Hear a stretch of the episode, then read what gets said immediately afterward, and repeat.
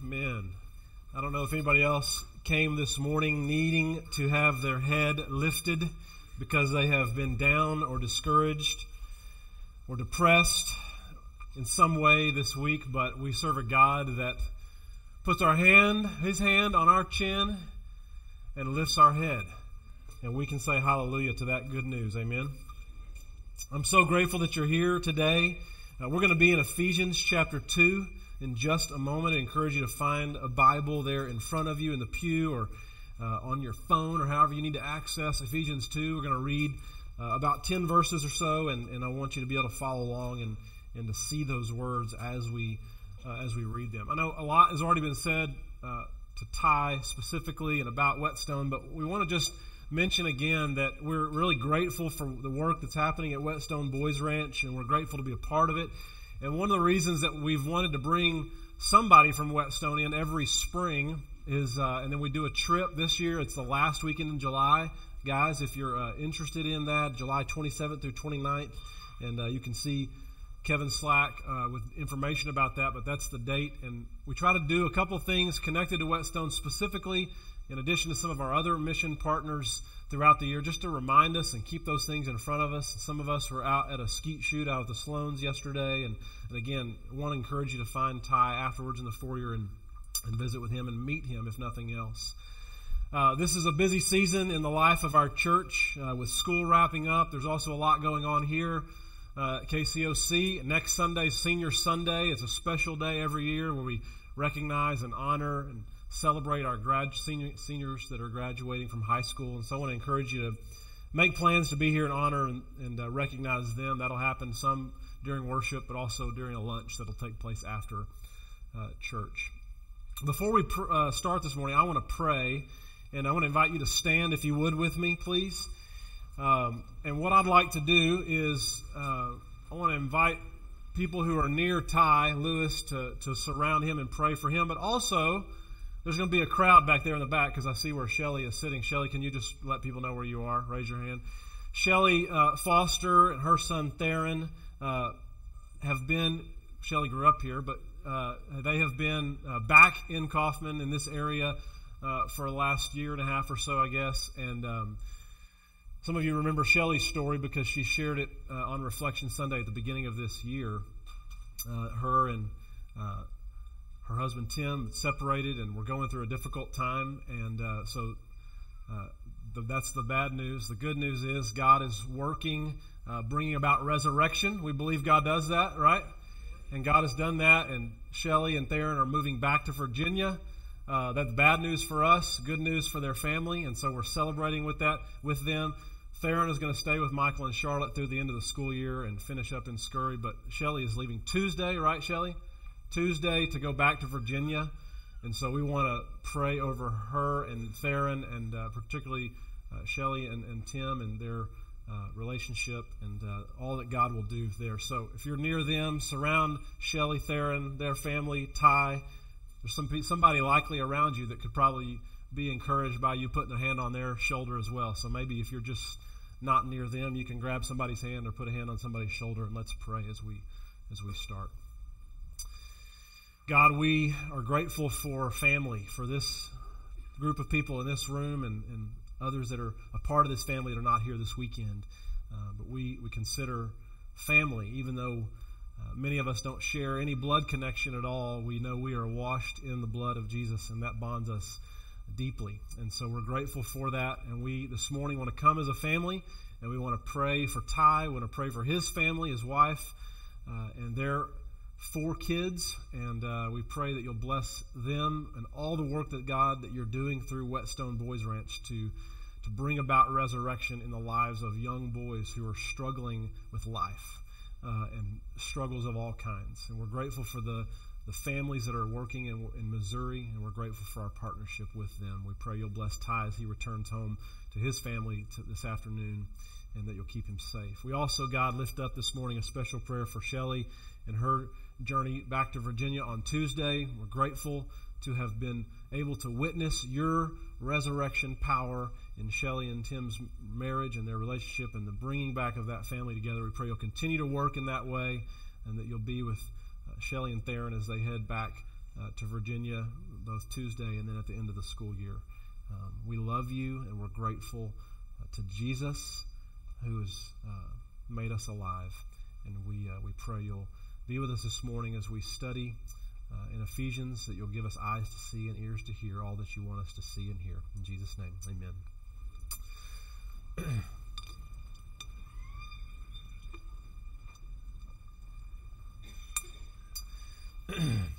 so this morning we continue in our study of Ephesians, a study that we're calling Practicing Resurrection.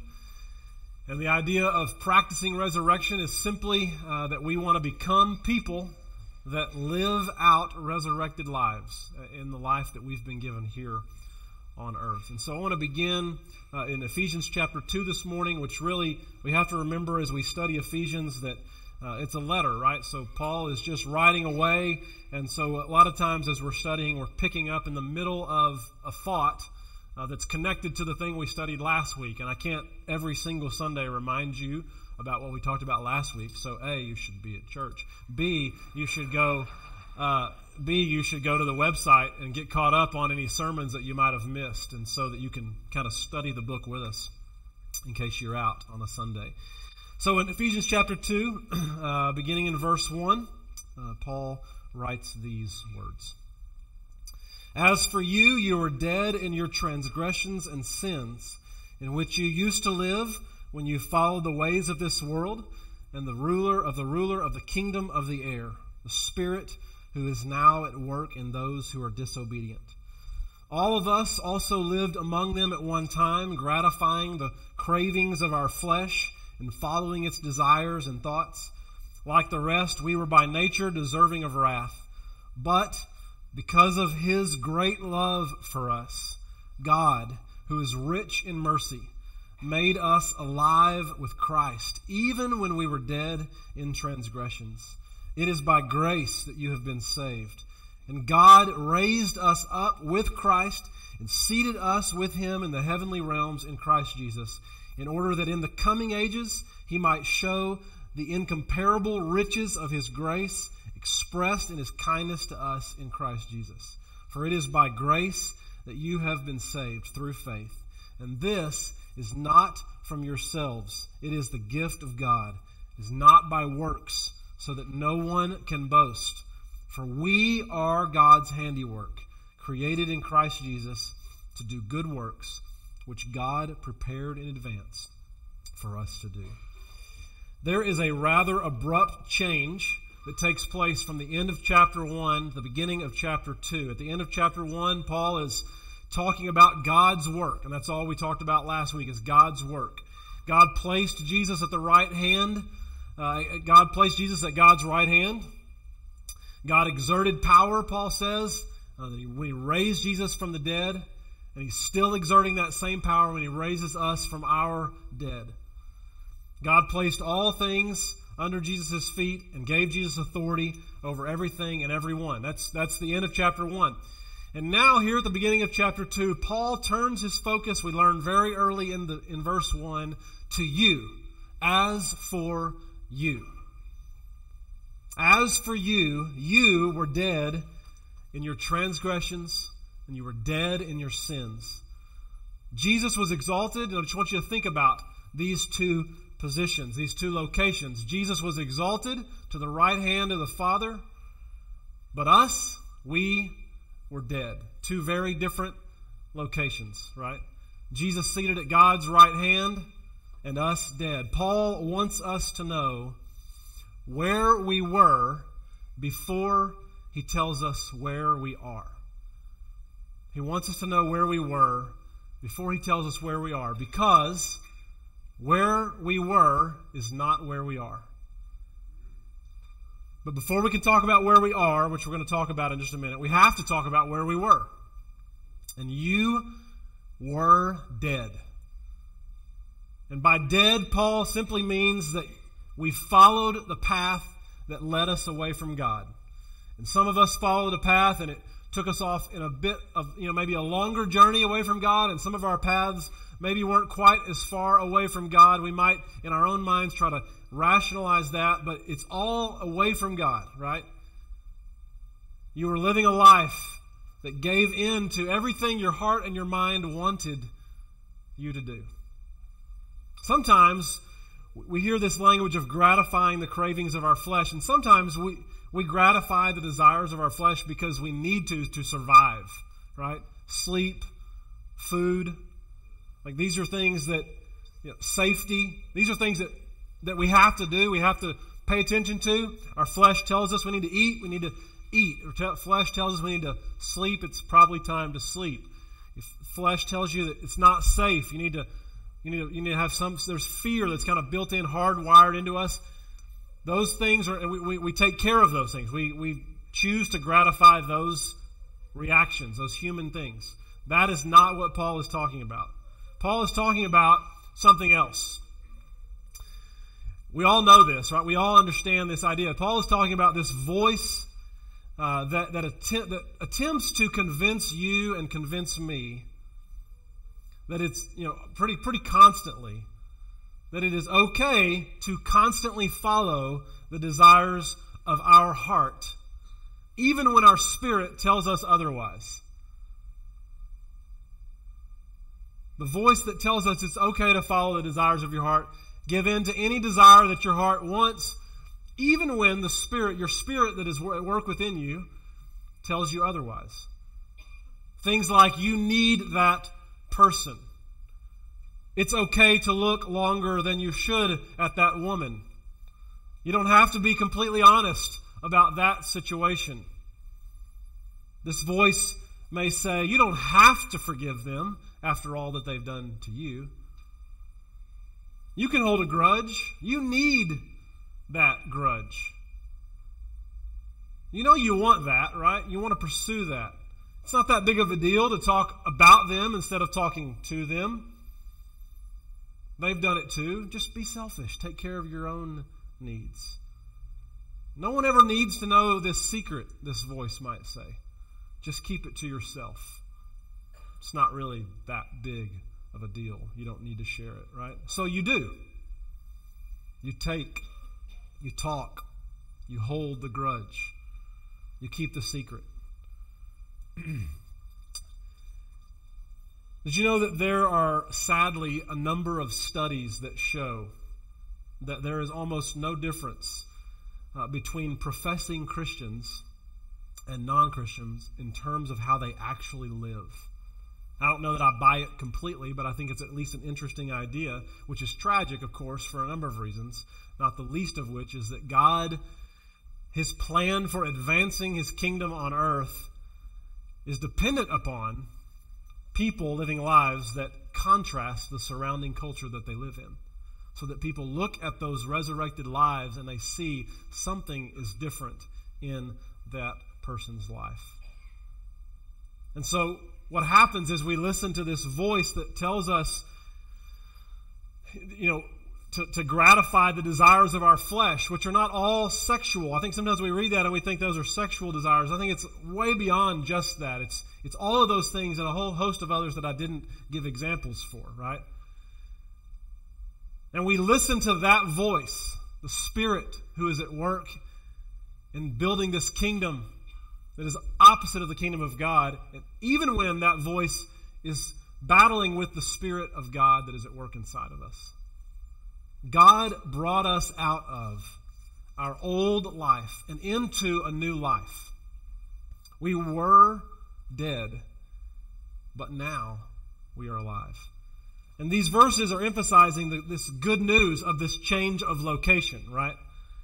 Verse 2 reminds us, right, that this is how we lived. We, we followed this voice. We gratified the desires of our flesh when we lived when we followed the world and the ruler of the kingdom of the air. We were, we were living under the rule of a different kingdom. Paul uses that word, I think, intentionally.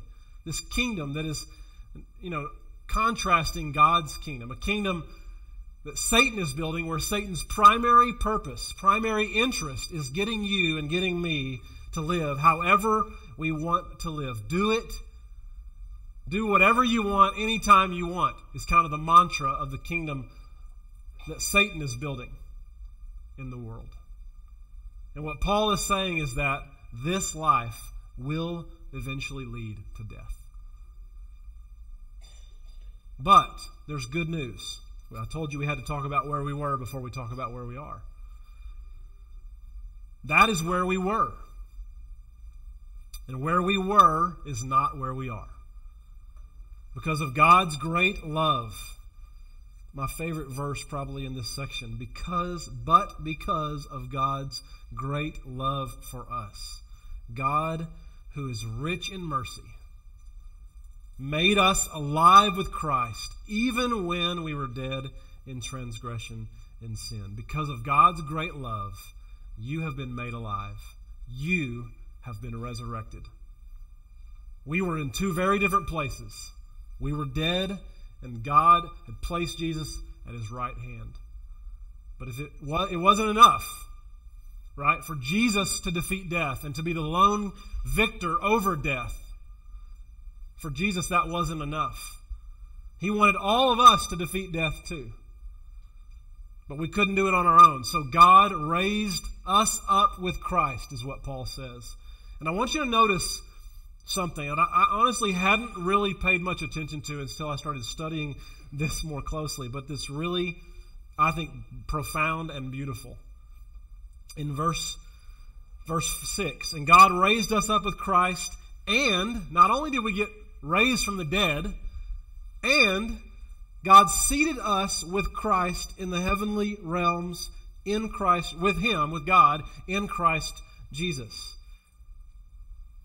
He seated us with Him in the heavenly realms. You have been seated in the heavenly realms because of the work of Jesus Christ on the death, in the death, His death on the cross, and the fact that He conquered death and He walked out of the tomb. Now, so, according to Paul, this is the way I, I receive that good news, right? What is true of Jesus is true of you. Jesus has been raised, and you have been raised.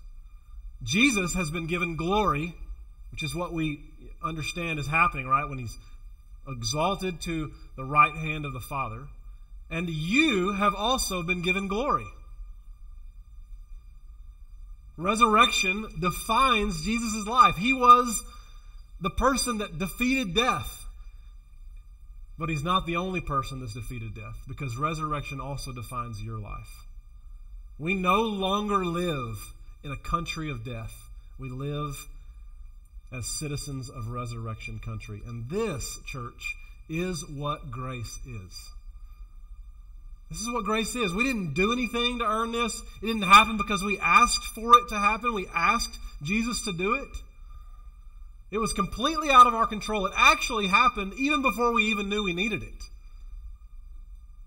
It happened because of God and His great love. God, who is rich in mercy, made us alive. That word rich in verse 4 actually means uh, like wealthy, which I, I love, right? Th- this idea that God has wealth of a different kind. God's bank account is full the currency that God operates in is mercy and compassion, and He is wealthy with it. And because of this mercy and this love that Jesus, that, that, ha, that God has, Jesus gifted to us all of that, right? All that happened to Him happened to us. We moved from our low and our helpless state of being dead to a position of life and glory because of Jesus. God, who is rich in mercy, made us alive. Where you were is not where you are. I want you to remember this line this week. When you are down, when you are discouraged, and maybe not this week, but maybe at some point in the future, when you are depressed, when you are doubting, when you're able to only see the negative of whatever your situation is, when you are hurting, when you are frustrated, when you are wondering when answers will come, I want you to reflect on where you were and to see that you have survived from where you were to where you are. The fact that your heart is beating and that you are breathing the air in that, that God has given us, right, means that you have survived something and that where you are